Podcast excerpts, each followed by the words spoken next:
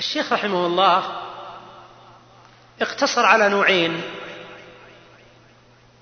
مما يخرج فيه الأمر عن الوجوب. الأول الاستحباب ومن أمثلته ما ورد في الحديث الصحيح أن النبي صلى الله عليه وسلم قال صلوا قبل المغرب. يعني قبل صلاة المغرب صلوا قبل المغرب. صلوا قبل المغرب. لمن شاء. فلولا قوله لمن شاء لكان قوله صلوا المكرر ثلاث مرات يفيد ماذا؟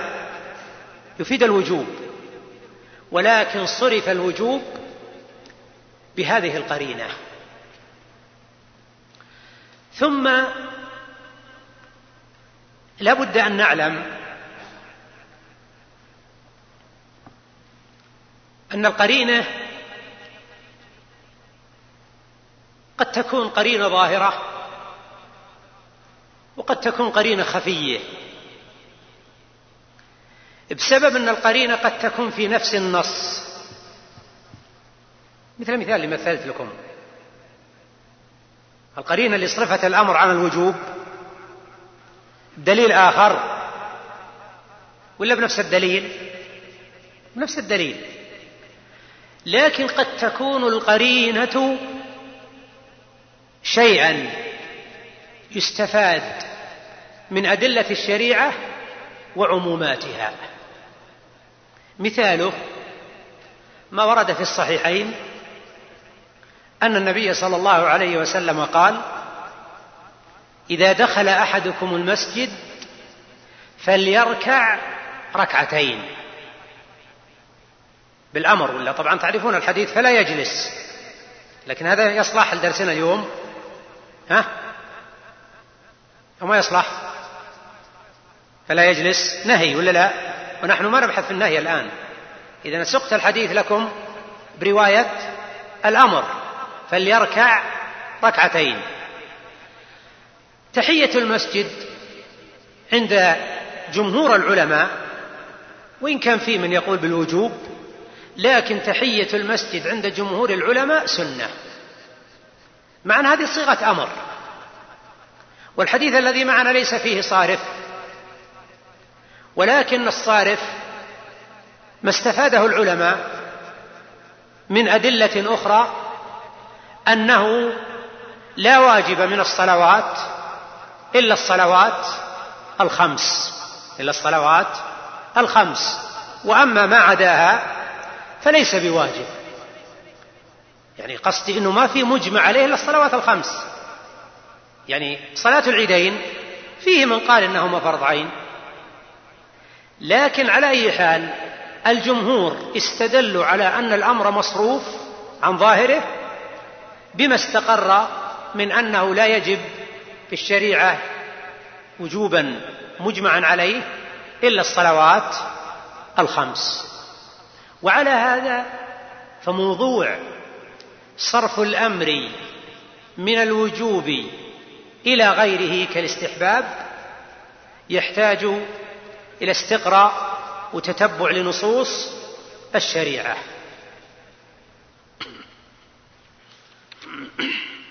الإباحة. نعم.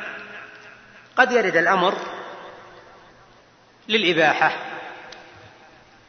لا يراد به الوجوب.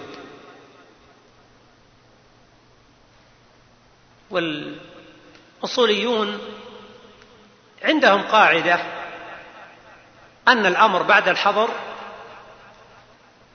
أو ما يتوهم فيه الحظر أنه للإباحة. الأمر بعد الحظر في مثل قول الله تعالى وإذا حللتم فاصطادوا لا أحد يقول إن الإنسان إذا حل إحرامه يجب عليه انه يخرج ويدور صيد ويصيد وجوبا ابدا. اذا الصيد مباح. لماذا؟ لأنه كان في حال الإحرام محرما. إذا القاعدة عندهم إن الأمر بعد الحظر يكون لا الإباحة أو في مقام يتوهم فيه الحظر توهم فيه الحظر مثاله أن الرسول صلى الله عليه وسلم كان يسأل يوم النحر في حجة الوداع. يقول نحرت قبل أن أحلق لم أشعر. نحرت قبل أن أحلق قال افعل ولا حرج. وكل الأسئلة اللي ترد على الرسول صلى الله عليه وسلم يقول إيش؟ افعل. افعل صيغة أمر. هل هذا الأمر يراد به الوجوب؟ لا يراد به الوجوب. لماذا؟ لأن الرسول صلى الله عليه وسلم ذكر الصيغة في مقام يتوهم الحظر يعني الذي قال حلقت نحرت قبل أن أحلق. يظن أن النحر قبل الحلق أنه محظور. فالرسول صلى الله عليه وسلم إذا قال له افعل ولا حرج يصير معنى هذا أن الذي تتصور أنه محظور ليس بمحظور وإنما هو مباح. لكن قول الأصوليين إن الأمر بعد الحظر للإباحة فيه نظر. والصواب ما عليه المحققون من أهل الأصول وغيرهم أن الأمر بعد الحظر يرجع إلى الأمر قبل الحظر فإذا كان واجب ثم جاء حظر تعرفون حظر يعني منع ثم جاء أمر يرجع الأمر الحالة الأولى. إن كان مستحبا وجاء حظر ثم أمر يرجع للاستحباب. إن كان مباحا وجاء حظر ثم أمر يرجع لإيش؟ للإباحة. انظر مثلا إلى قول الله تعالى فإذا انسلخ الأشهر الحرم فاقتلوا المشركين. قتل المشركين قبل قبل أن تحل الأشهر الحرم واجب. في الأشهر الحرم ما في قتال. فإذا انقضت الأشهر الحرم يصير قتالهم مباحا. لا يرجع إلى الوجوب. الرسول صلى الله عليه وسلم يقول إذا أقبلت الحيضة فدع الصلاة. إذا هي قبل تحيض وجوبا تصلي. إذا حاضت في حضر الآن في حضر. فإذا أدبرت فاغتسلي وصلي. يرجع الأمر إلى إيش؟ إلى الوجوب. طيب. كنت نهيتكم عن زيارة القبور فزوروها. زيارة القبور بإجماع أهل العلم مستحبة. فبعد النهي عنها أمر بها فيكون الأمر بها لإيش؟ يعود على الأصل الذي هو الاستحباب وهذا القول كما ذكر الحافظ بن كثير رحمه الله في تفسيره قال إن هذا القول تجتمع به الأدلة ولا يشد منها شيء أن الأمر بعد الحظر يرجع إلى ما كان إليه قبل الحظر الأصل الثاني الأصل في النواهي أنها للتحريم إلا إذا دل الدليل على الكراهة. إلا إذا دل الدليل على الكراهة. هذه قاعدة عظيمة. نص عليها الشافعي رحمه الله في كتابه الأم. قال إن الأصل في النهي إذا ورد عن الله ورسوله أنه يحمل على التحريم إلا إذا ورد دليل يصرفه عن التحريم. مثاله ما ورد في حديث أبي مرثد الغنوي أن النبي صلى الله عليه وسلم قال لا تصلوا إلى القبور ولا تجلسوا عليها. هذا نهي محمول على التحريم ولا يعرف في نصوص الشريعة صرفه عن التحريم. ومن هنا قرر أهل العلم أن الصلاة إلى القبور بمعنى أن القبر يكون قبلة للمصلي أن هذا محرم شرعا. لأن الصلاة إلى القبور أو الصلاة في القبور من أعظم وسائل الشرك والتشبه بالمشركين. وهكذا موضوع الجلوس على القبور. هذا محرم شرعا لأن الجلوس على القبر فيه امتهان لصاحب القبر. لكن هل كل النواهي على التحريم؟ قد يصرف النهي إلى الكراهة. يعني تكون رتبته أقل ولكن لا بد من القاعدة. أنه لا يصرف النهي عن التحريم إلا لدليل. ومن أمثلة ذلك ما ورد في الحديث الصحيح المتفق عليه حديث أبي قتادة أن النبي صلى الله عليه وسلم قال لا يمسن أحدكم ذكره بيمينه وهو يبول. فمس الذكر باليمين منهي عنه. وكان الأصل أن يكون هذا النهي للتحريم. ولكن أهل العلم وجدوا صارفا صرفه عن التحريم. وخفف بالنسبة للمكلف. وهو أن النبي صلى الله عليه وسلم لما سئل عن الوضوء من مس الذكر كما في حديث طلق بن علي هو حديث صحيح أخرجه أصحاب السنن قال هل هو إلا بضعة منك؟ هل هو إلا بضعة منك؟ معنى بضعة قطعة كأصبعك مثلا لأنه عضو من أعضائك. فقالوا هذا صرف التحريم أو النهي للتحريم صرفه إلى الكراهة. وهذا قول الجمهور من أهل العلم كما نص عليه الحافظ ابن حجر في فتح الباري عند شرحه للحديث المذكور اولا. النقطة الأخيرة في موضوع النهي. ما الدليل على أن الأصل في النهي التحريم؟ الدليل قول الله تعالى وما آتاكم الرسول فخذوه وما نهاكم عنه فانتهوا. وجه الدلالة من الآية أن الله جل وعلا أوجب الانتهاء. يعني وجه الدلالة مكون من ثلاث جزئيات. أسهل لكم فهم المعلومات. وجه الدلالة مكون من ثلاث جزئيات.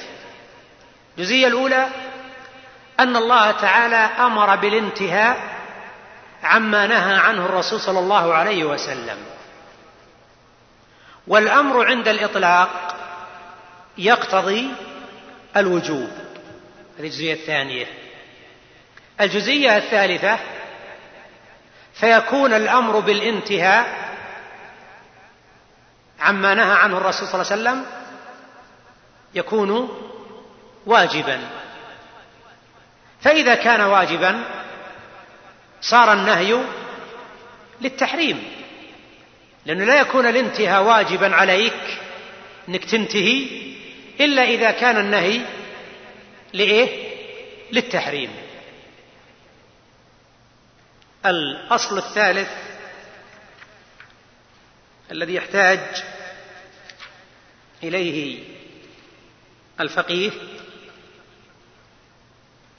ما يتعلق بالحقيقة والمجاز يقول رحمه الله والأصل في الكلام الحقيقة فلا يعدل به يعني بالكلام إلى المجاز إن قلنا به إلا إذا تعذرت الحقيقة. الأصوليون يذكرون الحقيقة والمجاز. ومن المعلوم أن البحث في الحقيقة والمجاز محله كتب البلاغة وهو ما يسمى بعلم البيان. يعني علوم البلاغة ثلاثة علم البيان وعلم المعاني وعلم البديع. فالذي يبحث في الحقيقة والمجاز هو علم البيان. ولكن الأصوليين قاطبة يذكرون مباحث من الحقيقة والمجاز في كتب البلاء في كتب الأصول. لماذا؟ الجواب كما قلت لكم أن من أهم مباحث الأصول البحث في دلالات الألفاظ. ومعلوم أن اللفظ قد تكون دلالته حقيقية وقد تكون دلالته مجازية. فرأوا أن البحث في الحقيقة والمجاز يعتبر من مباحث دلالات الألفاظ. مثل البحث في العام والخاص والمطلق والمقيد إلى آخره. الحقيقة اللفظ المستعمل فيما وضع له. والمجاز اللفظ المستعمل في غير ما وضع له. لعلاقة مع قرينة مانعة من إرادة المعنى الأصلي. فإذا قلت رأيت أسدا فهذا حقيقة لأن اللفظ استعمل فيما وضع له. والظاهر أن العرب وإن كان ينازع في هذا الكلام لكن نحن نتكلم على ما يقرره البلاغيون. أن العرب أول ما وضعت كلمة أسد وضعتها على الحيوان المفترس. لكن لو قال لك إنسان رأيت اسدا على فرس. رأيت اسدا على فرس. هنا كلمة أسد ما استعملت في معناها الحقيقي. ليش؟ لأنه في قرينة تمنع من إرادة المعنى الأصلي. ولهذا القاعدة عند البلاغيين أنك ما تستعمل اللفظ بمعناه المجازي إلا تعطي السامع قرينة. ولا السامع وين يروح ذهنه؟ يروح للمعنى؟ الحقيقي. فأنت الآن إذا قلت رأيت أسدا على فرس في كلمة أسد هنا يراد بها الرجل الشجاع لأمرين. الأمر الأول أنه وجد قرينة كلمة على فرس. والأمر الثاني العلاقة أنه في علاقة بين الحيوان المفترس اللي هو المعنى الحقيقي والمعنى المجازي اللي هو الرجل الشجاع. العلاقة بينهما الشجاعة. هذا معنى الحقيقة والمجاز. لكن الذي يهم الأصوليون ما يهم الفقهاء وهو الذي نص عليه الشيخ رحمه الله عندما قال الأصل في الكلام الحقيقة فلا يعدل به إلى المجاز إن قلنا به إلا إذا تعذرت الحقيقة. الفقهاء ومنهم ابن قدامة في المغني يقولون إذا قال إنسان هذا وقف على ولدي وقف على ولدي فإنه لا يدخل ولد الولد. لأن الولد الحقيقي ولد الصلب. وولد الولد ولد ولكنه عن طريق المجاز. فلا ينقل الوقف إلى ولد الولد ما أمكن صرفه إلى الولد. اذا هذه مسألة فقهية تذكر. في باب الوقف. ما المستند إلى الحكم فيها؟ القاعدة ذي ها؟ إن الأصل في الكلام الحقيقة. ولا يصرف إلى المجاز إلا إن تعذرت الحقيقة. طيب. لو قال إنسان والله لا لآكلن من هذه الشجرة. المعنى الحقيقي للشجرة جذعة غصونه والمعنى المجازي الثمرة. اذا هنا ما ينصرف اللفظ إلى المعنى الحقيقي لأنه متعذر. إنما ينصرف إلى المعنى المجازي. طيب نرجع للمثال السابق. لو إنسان ما له أولاد لصلبه؟ ما له أولاد لصلبه. ها؟ كل من عنده أولاد أولاده. ثم قال هذا وقف على ولدي. ينصرف إلى من؟ ينصرف إلى أولاد الأولاد لأنه تعذر صرفه إلى الحقيقة الذي هو ولد الصلب. وعلى اي حال البحث في الدلالة الحقيقية أو المجازية هذا له فائدة. من الفوائد ما ذكر الشيخ رحمه الله من أن من أن الحقيقة ثلاثة أنواع حقيقة لغوية وحقيقة شرعية وحقيقة عرفية. قال والحقائق ثلاث شرعية ولغوية وعرفية. ما هي الحقيقة الشرعية؟ قبل من يعرف لي الحقيقة؟ أنا أريد يعني أسهل لكم المعلومات قدر ما أستطيع. أنت يا سامي. زين. هذا تعريف الحقيقة. اللفظ المستعمل فيما وضع له. عندنا الآن ثلاث كلمات فقط. إن أردت اللغوية زد كلمة في اللغة. وإن أردت الشرعية زد كلمة في الشرع. وإن أردت العرفية زد كلمة في العرف. واضح هذا؟ طيب. الحقيقة اللغوية مثل الصيام. الصيام مستعمل في كلام العرب لكن بالمعنى اللغوي. أنت إذا سمعت الشاعر يقول خيل صيام وخيل غير صائمة تحت العجاج وأخرى تعلك اللجوم نفهم من قوله صيام غير صائمة إنها ممسكة إما عن الجري إما عن الجري مثلا أو عن أي معنى من المعاني يدور على معنى الإمساك. لكن قد يكون قوله خيل صيام يريد الممسك عن الجري.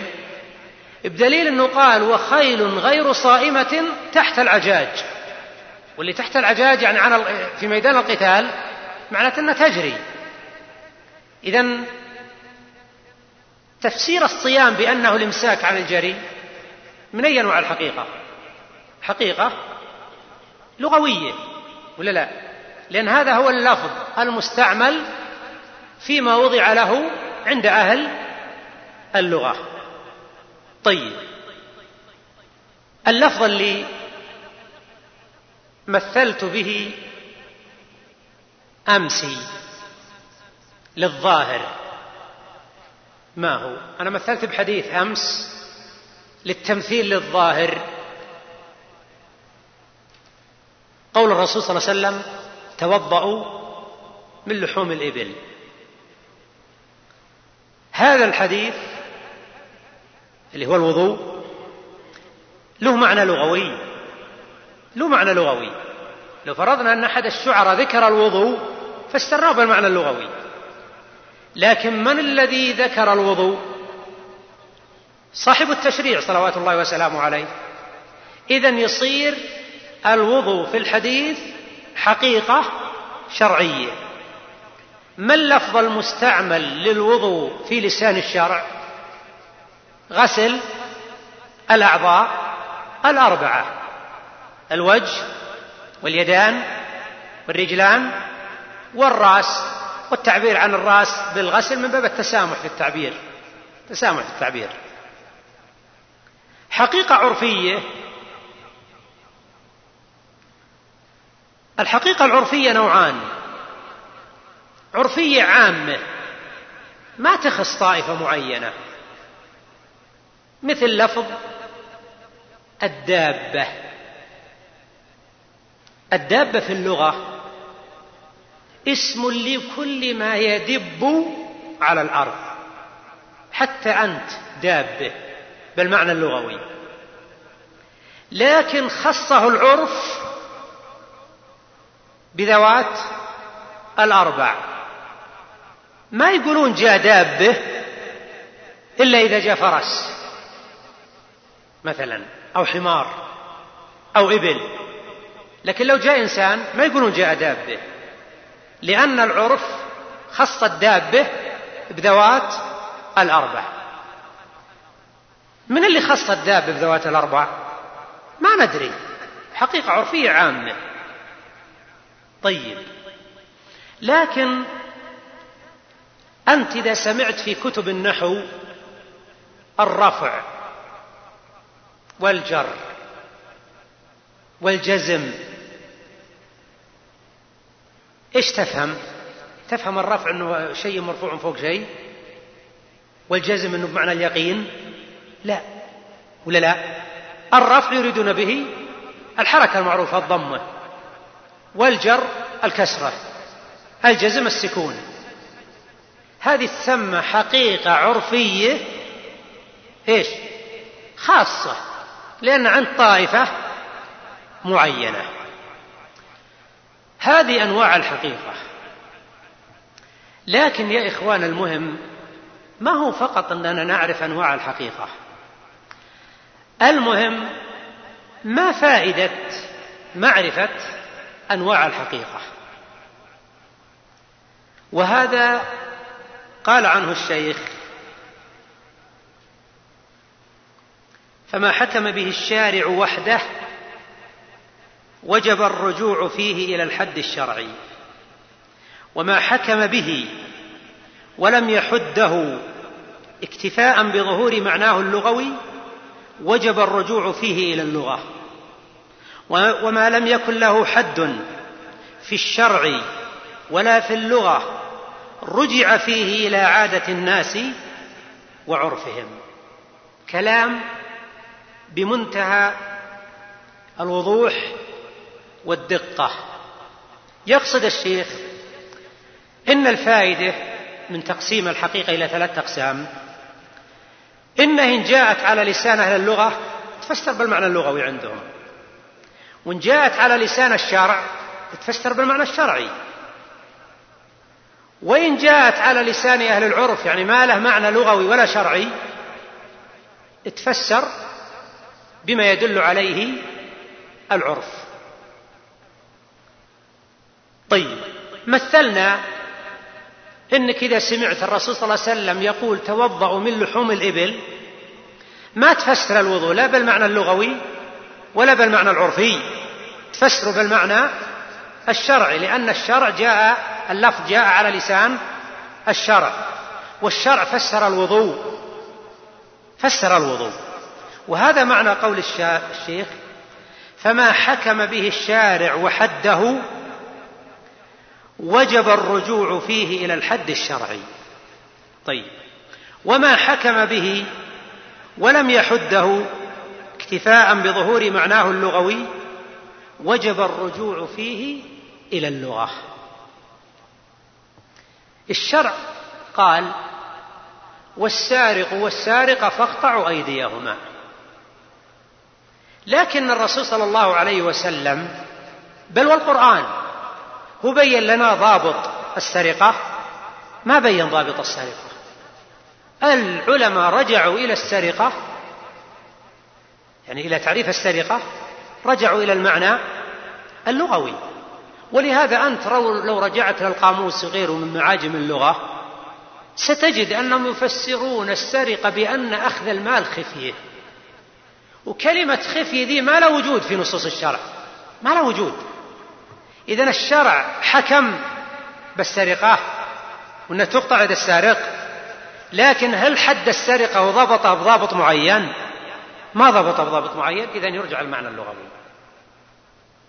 في أشياء وردت في الشرع ما لا معنى لغوي ولا لا معنى شرعي. ما حدها الشرع؟ ما الحكم؟ يرجع إلى العرف. من ذلكم السفر. السفر ذكر في نصوص الكتاب والسنة. لكن لم يعرف لم يعرف الشرع السفر تعريفا شرعيا بل ترك وأطلقه. لأجل أن ما عده الناس سفرا على حسب أعرافهم وأزمانهم يكون سفرا. ولهذا بالمناسبة الشاطبي ذكر نقطة هنا لابد أن ننتبه لها وهي أن الأعراف قد تختلف من مكان إلى مكان آخر.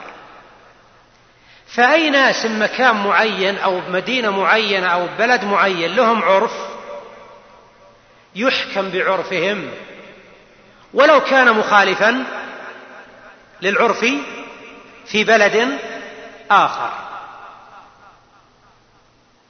مثاله النفقة. ذكر الإنفاق في نصوص الكتاب والسنة على الزوجة. لكن الشرع ما حد نفقة معينة. وهذا من حكمة التشريع. فالمرجع فيها إلى العرف. أنت الآن لو أدرت فكرك في أنحاء العالم ستجد أن النفقة على حسب القدرة المالية تختلف من بلد إلى بلد آخر. بل نحن هنا مثلا في المملكة. النفقة عندنا الآن على الزوجة ومطالب الزوجة زماننا هذا ما هي النفقة على الزوجة منذ ثلاثين سنة أو أربعين سنة أو أكثر؟ تختلف. إذا من حكمة التشريع أنه أعاد أو أرجع النفقة إلى العرف.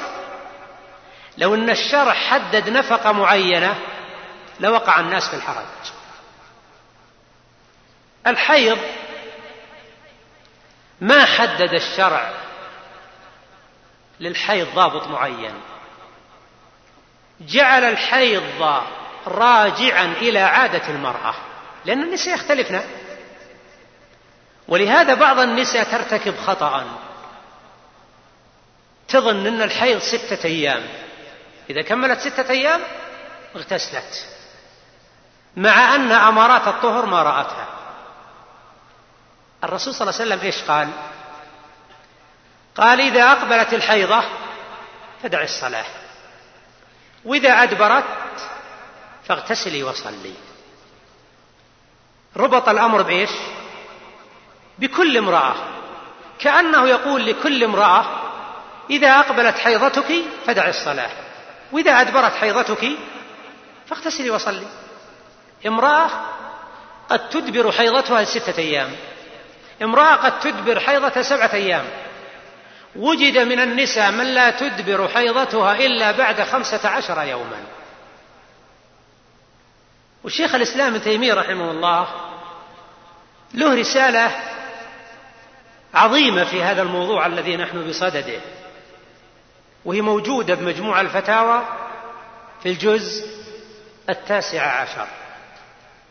قال الشيخ رحمه الله وقد يصرح الشارع بإرجاع هذه الأمور إلى العرف كالأمر بالمعروف والمعاشرة بالمعروف ونحوهما.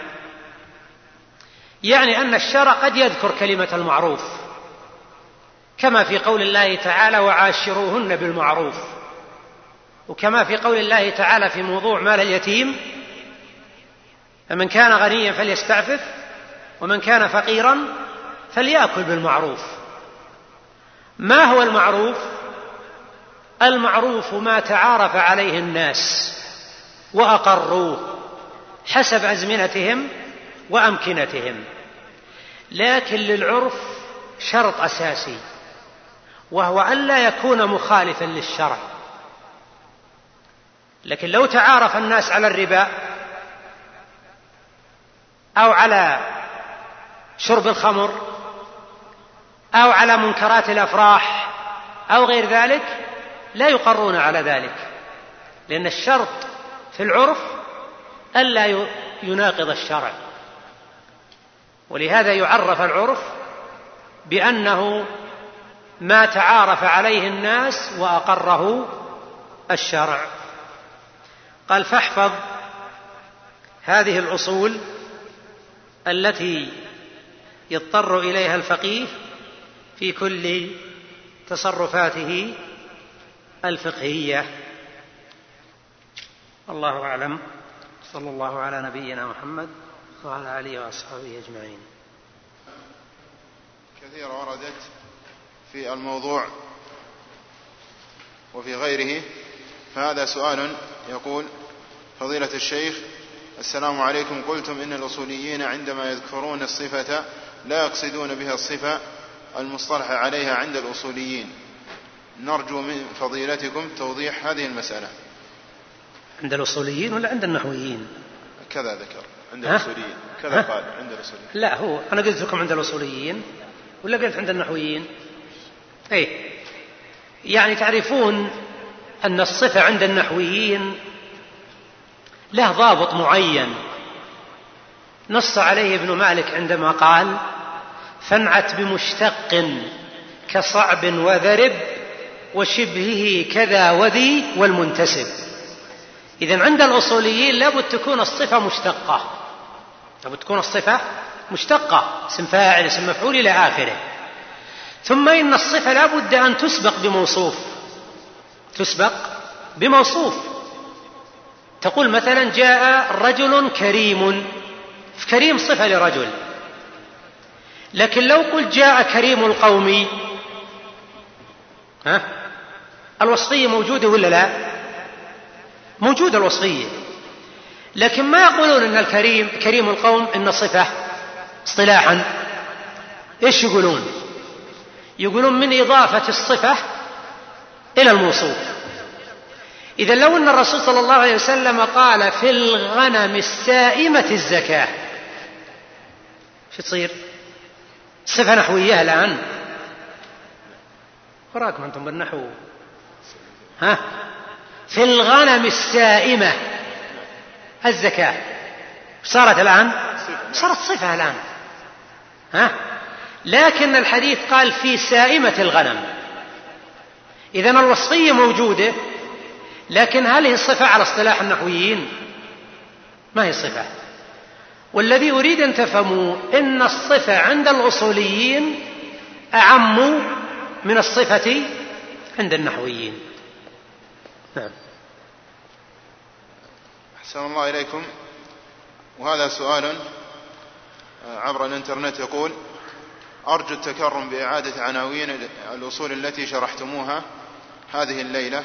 والله يرعاكم الأصول يقصد؟ الأصول أربعة. الأخيرة الأصل في الأمر الوجوب الأصل في النهي التحريم الأصل في الكلام الحقيقة ثم الأصل الرابع اللي هو مفرع عن الثالث أنواع الحقيقة وبيان فائدة معرفة أنواع الحقيقة. ها؟ أي النقاط. النقطة الأولى تعريف مفهوم المخالفة. وذكر نوعين من أنواعه وهما الصفة والشرط مع الأمثلة والدليل على حجية مفهوم المخالفة. النقطة الثانية أنواع الدلالة الشرعية وهي دلالة التضمن والمطابقة والالتزام. هذه النقطة الثانية. النقطة الثالثة أربعة أصول أو ثلاثة أصول يحتاج إليها الفقيه وهي التي ذكرتها في أول الجواب. نعم. وهذا سائل يقول هل هناك فرق بين دلالة الألفاظ عند علماء الأصول والبلاغة والتفسير وأهل اللغة؟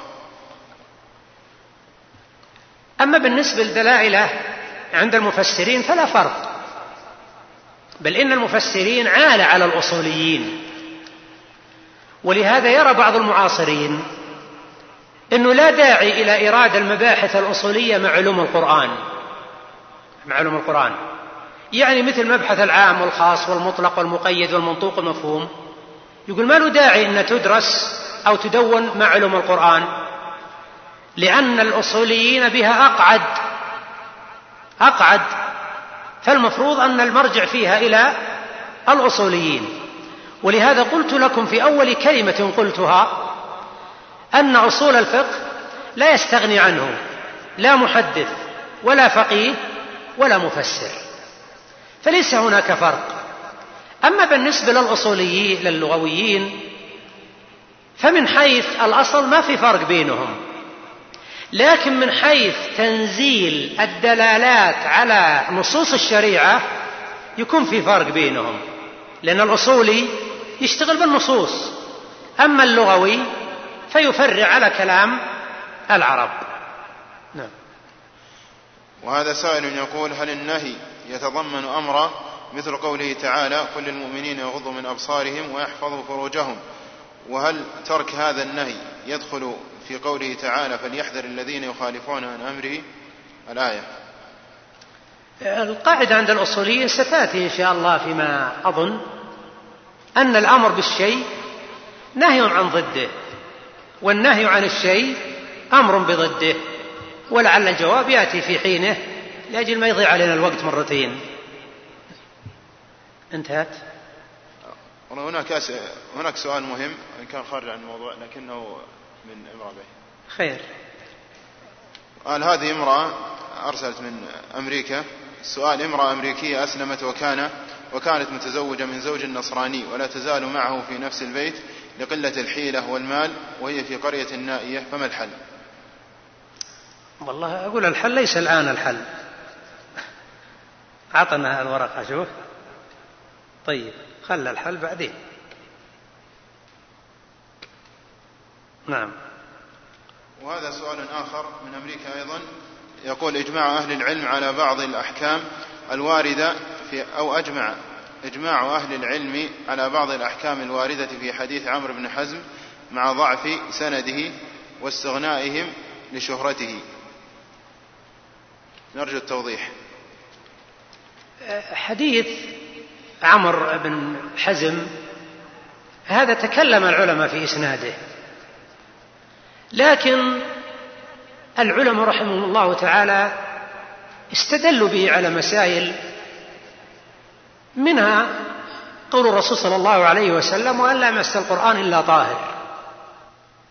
فاستدلالهم بهذا الحديث لسببين. السبب الأول أن كثيرا من الأحكام الواردة في حديث عمرو بن حزم ورد لها شواهد في أحاديث أخرى.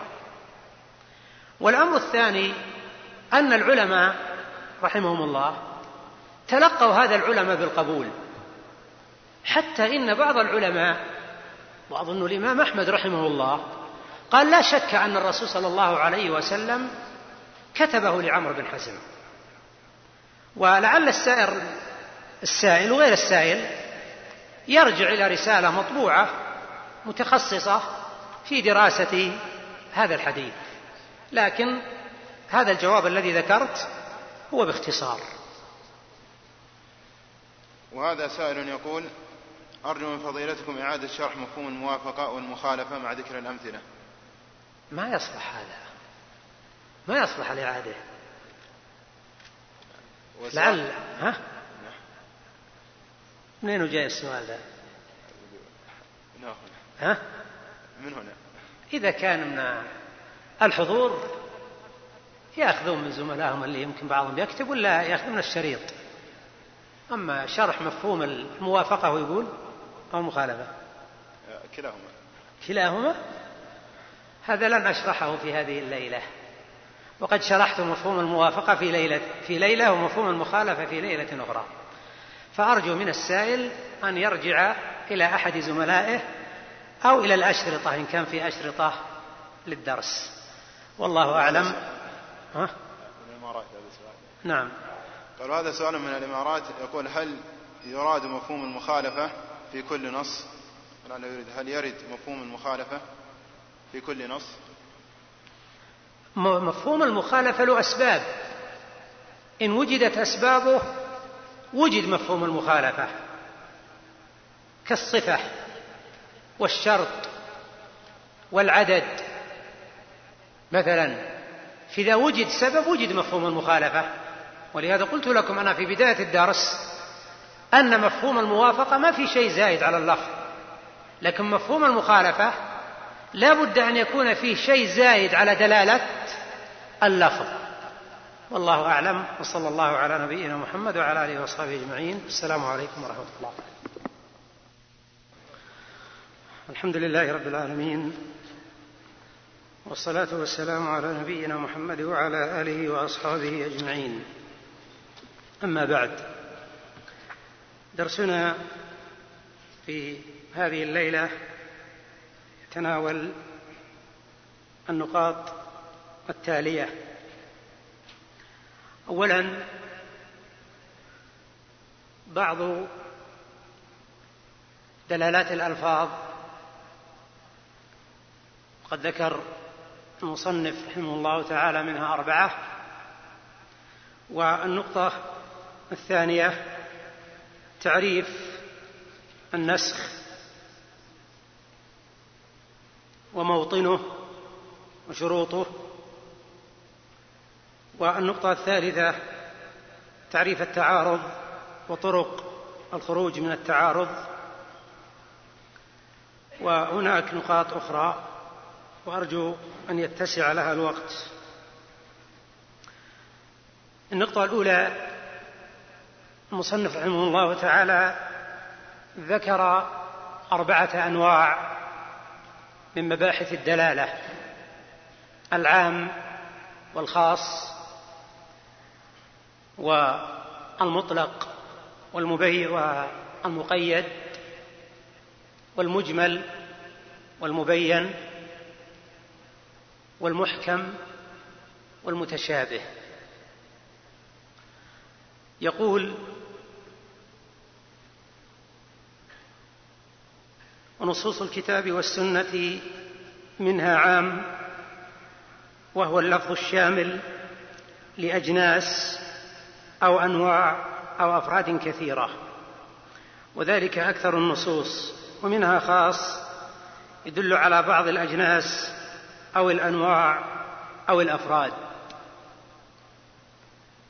العام في اصطلاح الأصوليين هو اللفظ المستغرق المستغرق لجميع أفراده بلا حصر. كأن تقول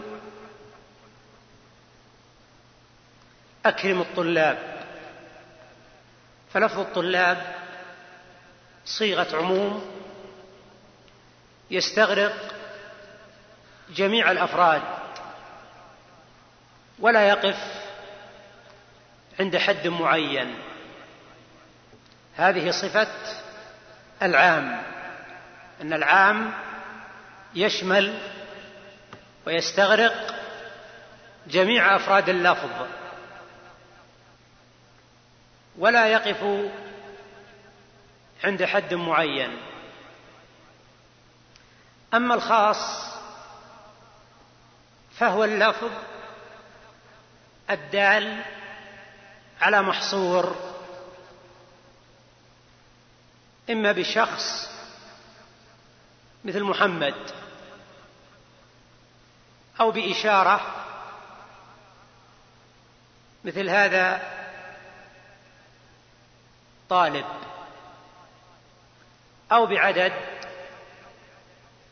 نحن عندي عشرون كتابا. هذا تعريف الخاص والعام. المصنف رحمه الله قال العام هو اللفظ الشامل لأجناس يعني مثل لفظ الحيوان لأن لفظ حيوان اسم جنس يشمل البهائم ويشمل بني آدم يعني الإنسان. أو أنواع مثل الإنسان. الإنسان نوع من أنواع الجنس. أو أفراد كثيرة في الطلاب. يدل على أفراد والمسلمين والمشركين ونحو ذلك. قال ومنها خاص يدل على بعض الأجناس كأن تقول هذا إنسان.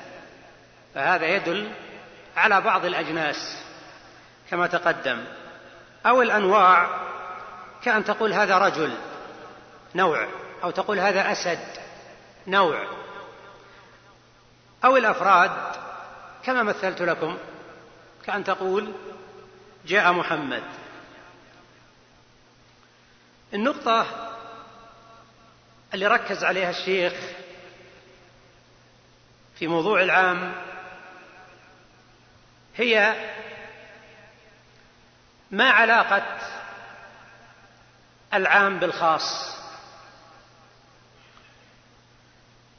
العام أو بمعنى الأدق الخاص إما أن يكون حكمه حكم العام وإما أن يكون له حكم غير حكم العام. فإن كان حكم العام والخاص سواء عمل بالعام على عمومه وعمل بالخاص على خصوصه بمعنى أنه لا يخصص العام بالخاص. وهذا يسمى عند الأصوليين موافق العام. وبعبارة أخرى يسمونه الخاص الذي ورد بحكم العام.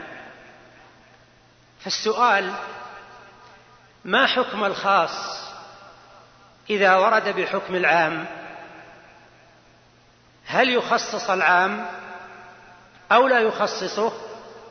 الجواب لا يخصصه.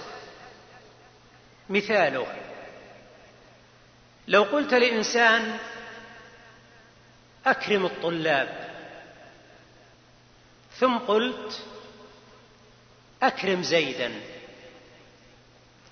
هل معنى هذا أن الخاص كلمة زيد ألغى العام وصار الإكرام خاصا بزيد؟ أم أن العام باق على عمومه ويكون ذكرك للخاص لغرض من الأغراض كالتنويه بقيمة زيد ومكانة زيد فالجواب على هذا أن نقول إن ذكر الخاص بحكم العام لا يقتضي التخصيص. ما هو حكم العام؟ ها العرف ارفع ما هو حكم العام؟ الإكرام. ما هو حكم الخاص؟ نعم. الإكرام. إذا لا يخصص الخاص العام بل يبقى العام على عمومه ويبقى الخاص على خصوصه. مثال من النصوص الشرعية قول النبي صلى الله عليه وسلم كما في حديث جابر بن عبد الله المتفق عليه وجعلت لنا الأرض مسجدا وطهورا. الأرض لفظ عام ها يشمل الأرض الرملية والترابية والحجرية واللي نزل عليها مطر. كل هذه مقتضى اللفظ لمعنى تصلح للتيمم.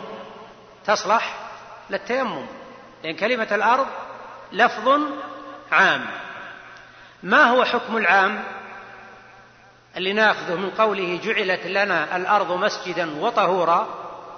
حكم العام أنه يتيمم بجميع أجزاء الأرض. طيب. ورد في صحيح مسلم. حديث حذيفة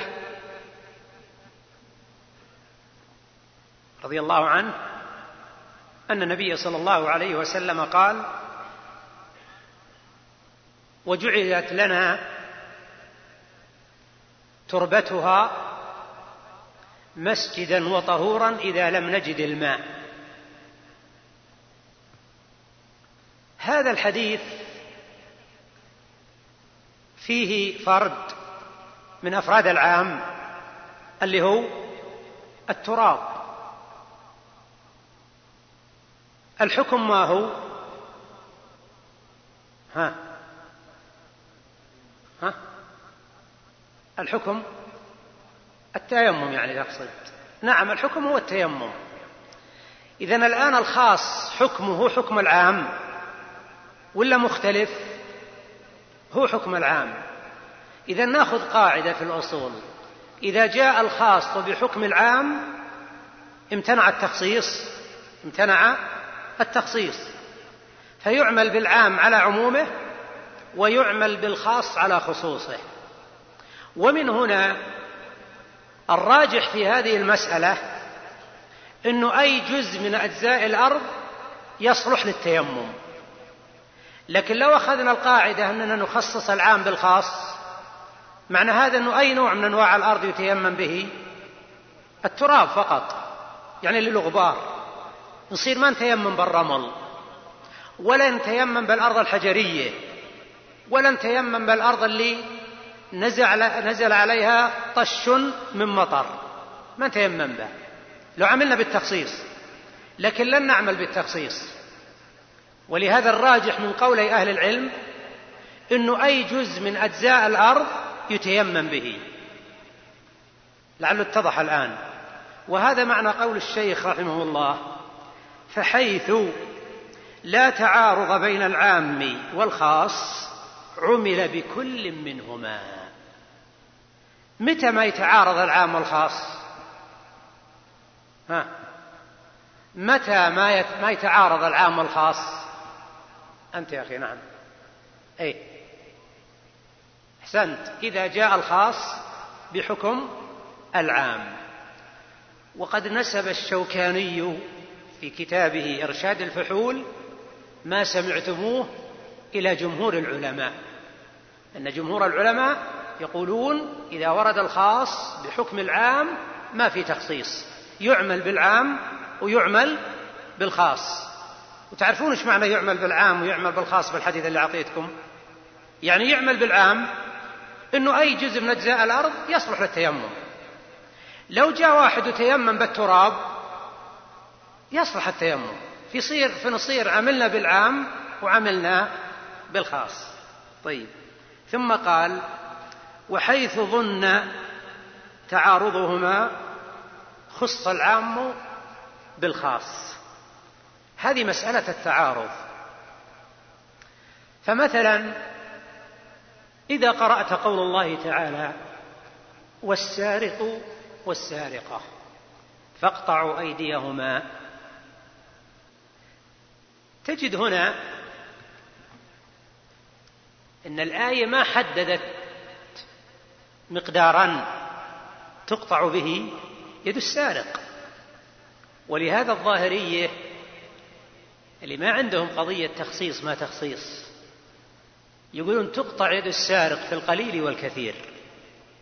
أما الجمهور من أهل العلم فقد وجدوا لهذا العام ما يخصصه وهو قول النبي صلى الله عليه وسلم لا قطع إلا في ربع دينار فصاعدا. اذا في تعارض الآن بين الآية والحديث. في تعارض. الآية تقول يقطع بالقليل والكثير.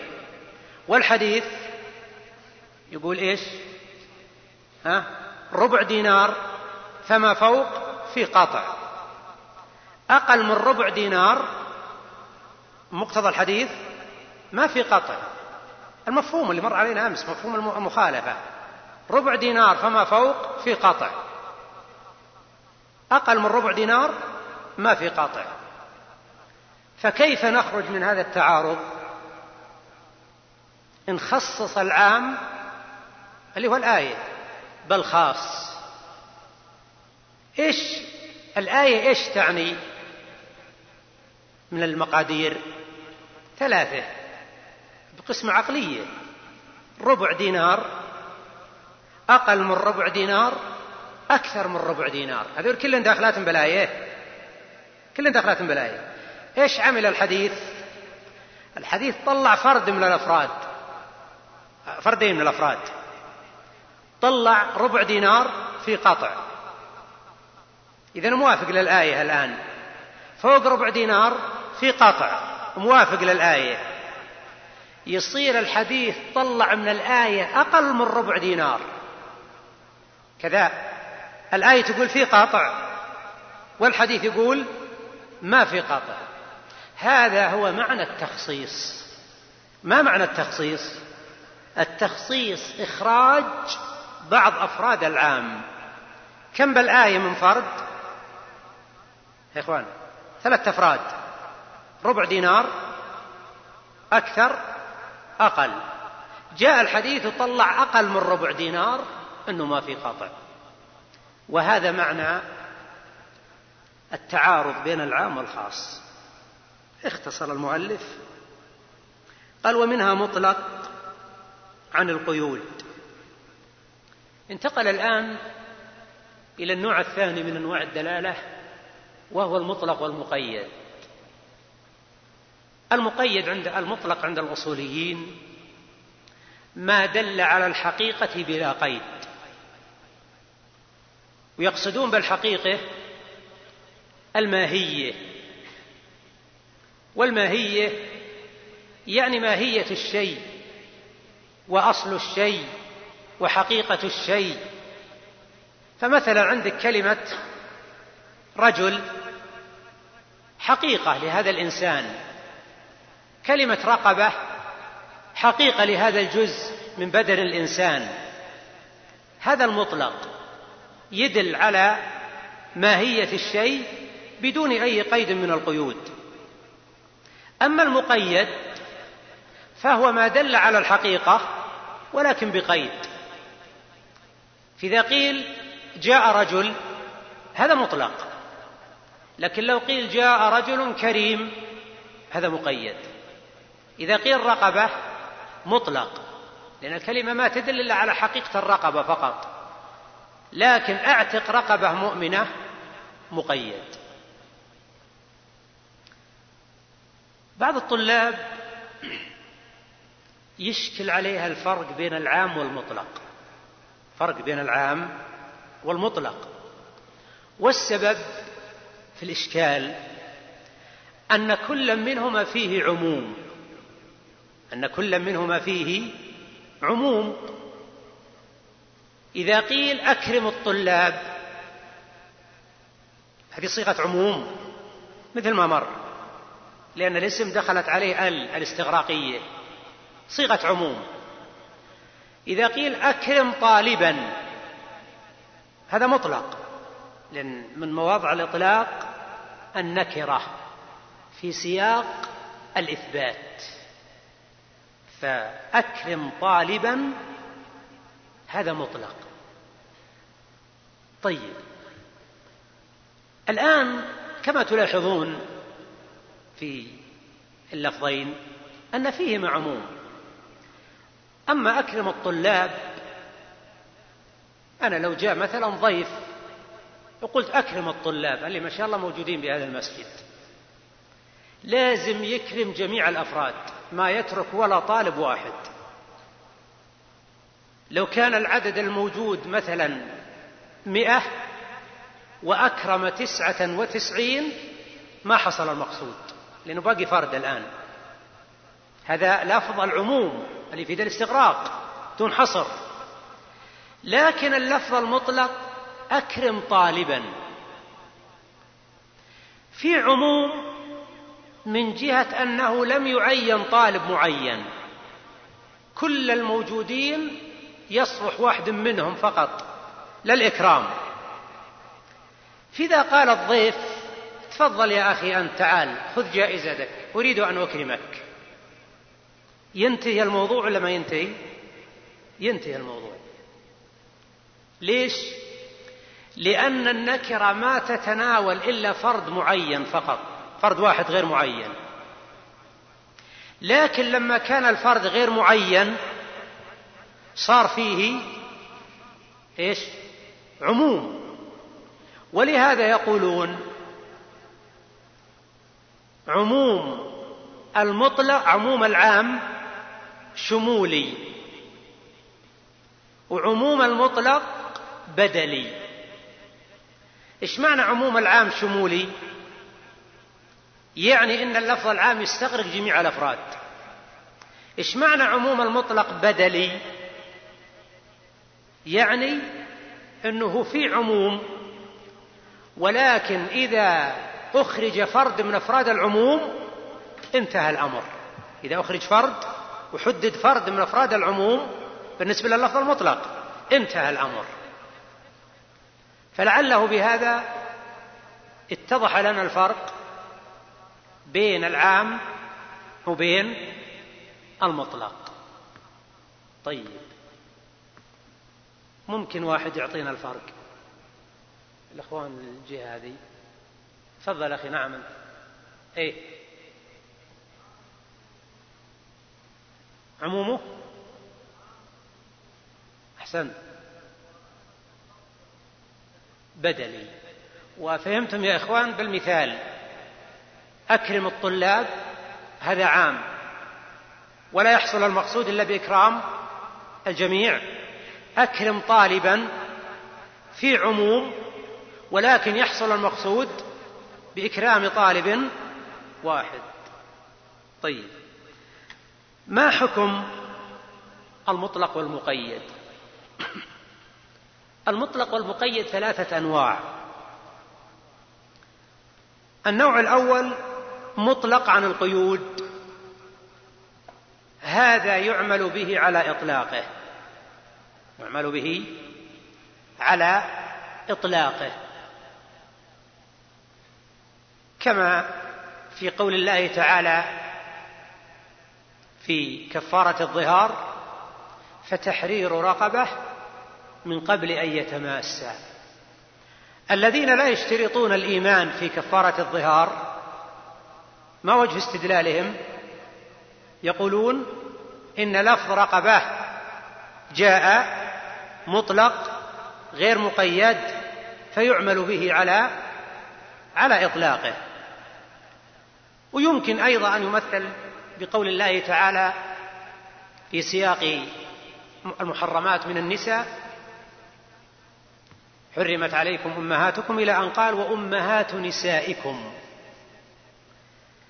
لكن لما جاء ذكر الربايب قال وربائبكم اللاتي في حجوركم من نسائكم اللاتي دخلتم بهن. فلهذا قال العلماء إن أم الزوجة تحرم بمجرد العقد على البنت لأن الآية ما ذكرت قيد الدخول. تحريم أم الزوجة ما ذكرت قيد الدخول إنما جاءت الآية مطلقة. ولهذا ذكر القرطبي في تفسيره ونسبه إلى جمهور السلف على أن أم الزوجة تحرم بمجرد العقد على بنتها أخذا من إطلاق الآية. النوع الثاني من النصوص نصوص مقيدة. ما حكمها؟ يعمل بها على تقييدها. على تقييدها. ففي كفارة الظهار قال الله تعالى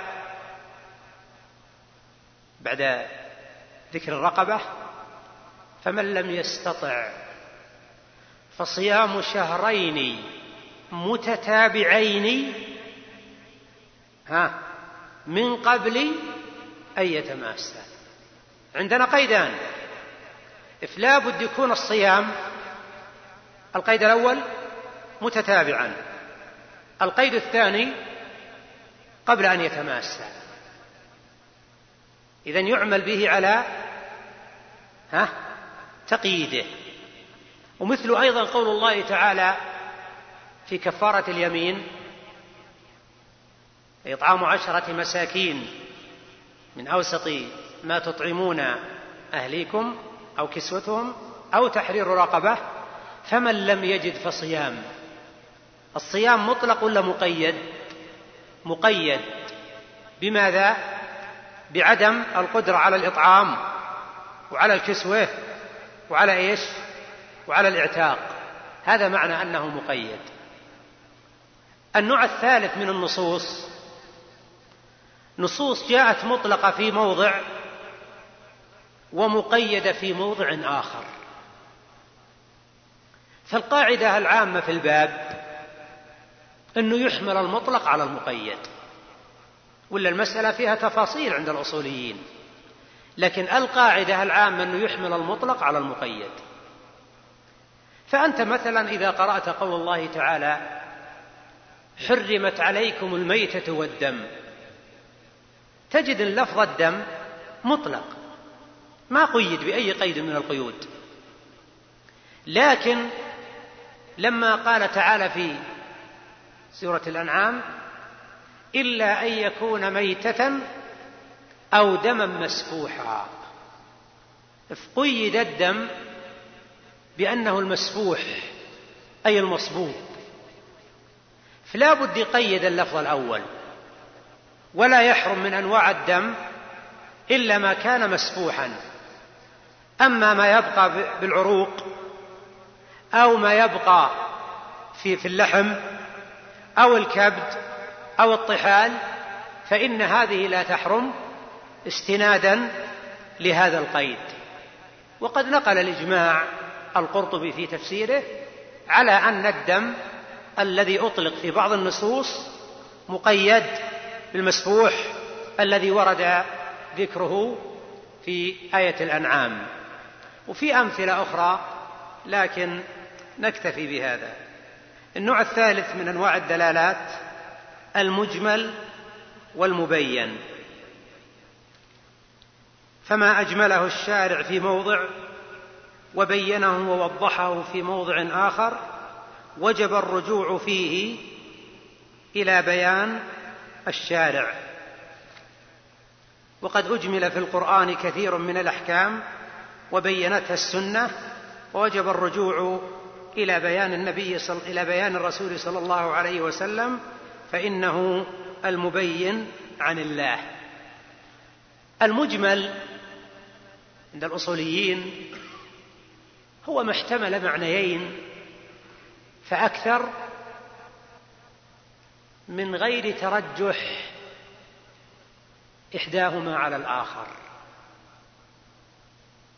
إذا المجمل إن اللفظ يدل على أكثر من معنى ولا فيه مرجح. ولهذا لا بد لإزالة الإجمال من أمور خارجية ما هي موجودة في نفس اللفظ. من أين ينشأ الإجمال؟ إيش سببه؟ الإجمال له ثلاثة أسباب. إما عدم تعين المراد وإما جهل الصفة وإما جهل المقدار. عدم تعين المراد. كما في قول الله تعالى والمطلقات يتربصن بأنفسهن ثلاثة قروء القرء يطلق على الطهر ويطلق على الحيض. افتعيين واحد منهما يحتاج إلى بيان. ومن هنا نشأ الإجمال. عدم معرفة الصفة كما لو قرأت في قول الله تعالى وأقيموا الصلاة. هذا مجمل لأن الآية ما بينت صفة الصلاة. وكما في قول الله تعالى ولله على الناس حج البيت. ما بينت الآية صفة الحج. اذا الآية فيها إجمال. وقد يكون السبب الإجمالي عدم معرفة المقدار. كما في قول الله تعالى وآتوا حقه يوم حصاده. إيش مقدار الحق اللي يخرج من الحبوب؟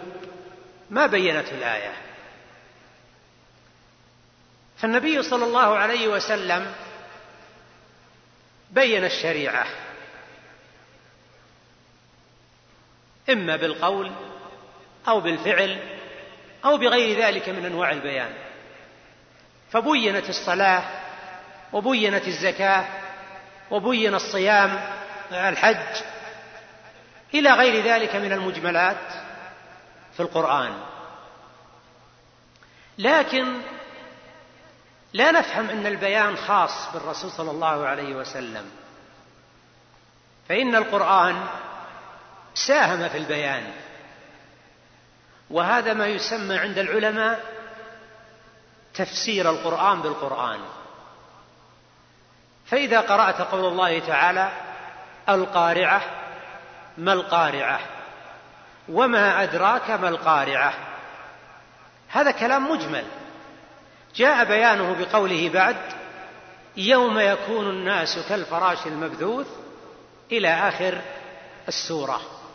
فالنبي صلى الله عليه وسلم بين والقرآن أيضا بين. وما مات النبي صلى الله عليه وسلم إلا وقد بين الشريعة كلها. كما في قوله صلى الله عليه وسلم لقد تركتكم على مثل البيضاء ليلها كنهارها لا يزيغ عنها بعدي إلا هالك. النوع الرابع والأخير من دلالات الألفاظ المحكم والمتشابه. المحكم والمتشابه المراد به هنا الإحكام الخاص والتشابه الخاص. أما الإحكام العام والتشابه العام هذا ما فيه بحث. لأنه ما فيه إشكال. فالقرآن كله محكم وكله متشابه. كله محكم في جزالة لفظه ووضوح معانيه ودقة أحكامه وصدق أخباره. هذا معنى أن القرآن محكم. ولهذا جاء وصف القرآن بأنه محكم كما في أول سورة هود. ألف لام را. كتاب أحكمت آياته. القرآن من أوله إلى آخره متشابه. يشبه بعضه بعضا في المعاني التي ذكرنا. لكن المقصود بالموضوع الذي معنا هو أن بعض آيات القرآن محكم. أكثر آيات القرآن محكم. وفيه آيات متشابهة. والدليل على هذا قول الله تعالى في سورة آل عمران هو الذي أنزل عليك الكتاب منه آيات محكمات هن أم الكتاب وأخر متشابهات. فأما الذين في قلوبهم زيغ فيتبعون ما تشابه منه ابتغاء الفتنة وابتغاء تأويله. وما يعلم تأويله إلا الله والراسخون في العلم يقولون آمنا به كل من عند ربنا. فما هو المحكم بهذا المعنى؟ وما هو المتشابه؟ المحكم بهذا المعنى هو ما اتضح المراد منه. المتشابه بهذا المعنى ما لم يتضح المراد منه. المحكم ما اتضح المراد منه. والمتشابه ما لم يتضح المراد منه. الآية التي قرأت عليكم نستفيد منها فائدتين. الفائدة الأولى أن الله جل وعلا ذكر أن المحكم أكثر من المتشابه لأنه سمى المحكم أم الكتاب. يعني معظم الكتاب وغالب الكتاب. ومعنى هذا أن الغالب على آيات القرآن الوضوح والبيان. والمتشابه قليل لأن الله جل وعلا قال وأخر متشابهات. الفائدة الثانية وهي اللي تعنينا في موضوعنا أن الله جل وعلا ذكر أن الناس أمام المتشابه صنفان. صنفان. صنف زائغ. يتبع المتشابه ويحرص عليه. ابتغاء الفتنة وابتغاء تأويله.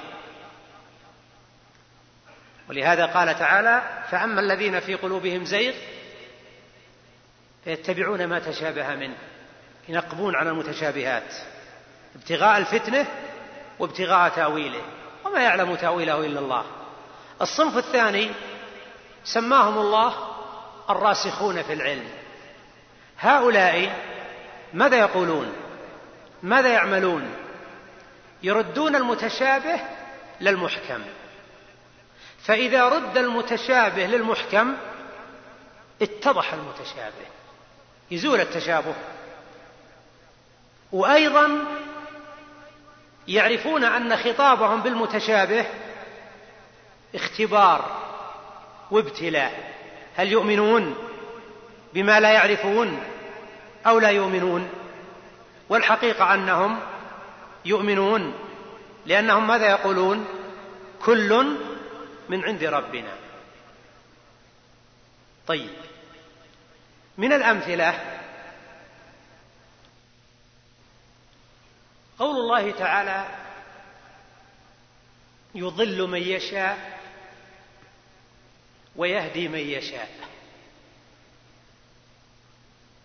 قد يقرأ هذه الآية إنسان في قلبه مرض والعياذ بالله يظن أن هداية الله تعالى وإضلاله جزاف. لأنه قال يضل من يشاء ويهدي من يشاء. ولا ذكرت الآية أسباب الهداية ولا أسباب الإضلال. لكن الراسخين في العلم ردوا هذه الآية التي قد يظن فيها التشابه إلى المحكم من القرآن. فالله جل وعلا قال يهدي به الله من اتبع رضوانه سبل السلام. إذن الآية ذكرت أن هداية الله تعالى للعبد لسبب صادر من العبد لسبب صادر من العبد وهو قوله اتبع رضوانه. وفي مجال الغواية والإضلال. جاءت الآية الثانية. فريقا هدى وفريقا حق عليهم الضلالة. إنهم اتخذوا الشياطين أولياء من دون الله. إذا صارت الهداية لا أسباب والإضلال له أسباب. إذا ما المنهج؟ للخروج من التشابه رد المتشابه إلى المحكم لكن يبقى نقطة. هي أن التشابه نوعان. تشابه نسبي. التشابه النسبي هو الذي يخفى على أحد دون أحد. النوع الثاني تشابه مطلق وهو الذي يخفى على كل أحد. وقد ذكر العلماء رحمهم الله من أنواع التشابه آيات الصفات. لكن الأصوليين في ذكر آيات الصفات من المتشابه انقسموا إلى فريقين. فريق أطلق ولم يصب فقال آيات الصفات من المتشابه. وفريق آخر من المحققين وعلى رأس القائمة شيخ الإسلام ابن تيمية. قالوا آيات الصفات من جهة المعاني ما هي من المتشابه. لأن معانيها معروفة. وأما كيفية الصفة فهذا من المتشابه. اذا هل يصح إطلاق المتشابه على آيات الصفات؟ الجواب ما يصح. آيات الصفات محكمة باعتبار معانيها ومتشابهة باعتبار كيفيتها. ويدلنا على هذا الإجابة المالكية. وهي ان الإمام مالك رحمه الله لما سئل عن الاستواء قال الاستواء معلوم. يعني بقواميس اللغة إذا عدي الاستواء بعلى استوى على صار معناه العلو والارتفاع. إذا معنى الرحمن على العرش استوى يعني إيش؟ على على العرش. ارتفع فوق العرش. الاستواء معلوم. والكيف مجهول. والإيمان به واجب. والسؤال عنه بدعة. إذ لا سبيل إلى التكييف. من المكي من المتشابه المطلق حقائق ما في الدار الآخرة.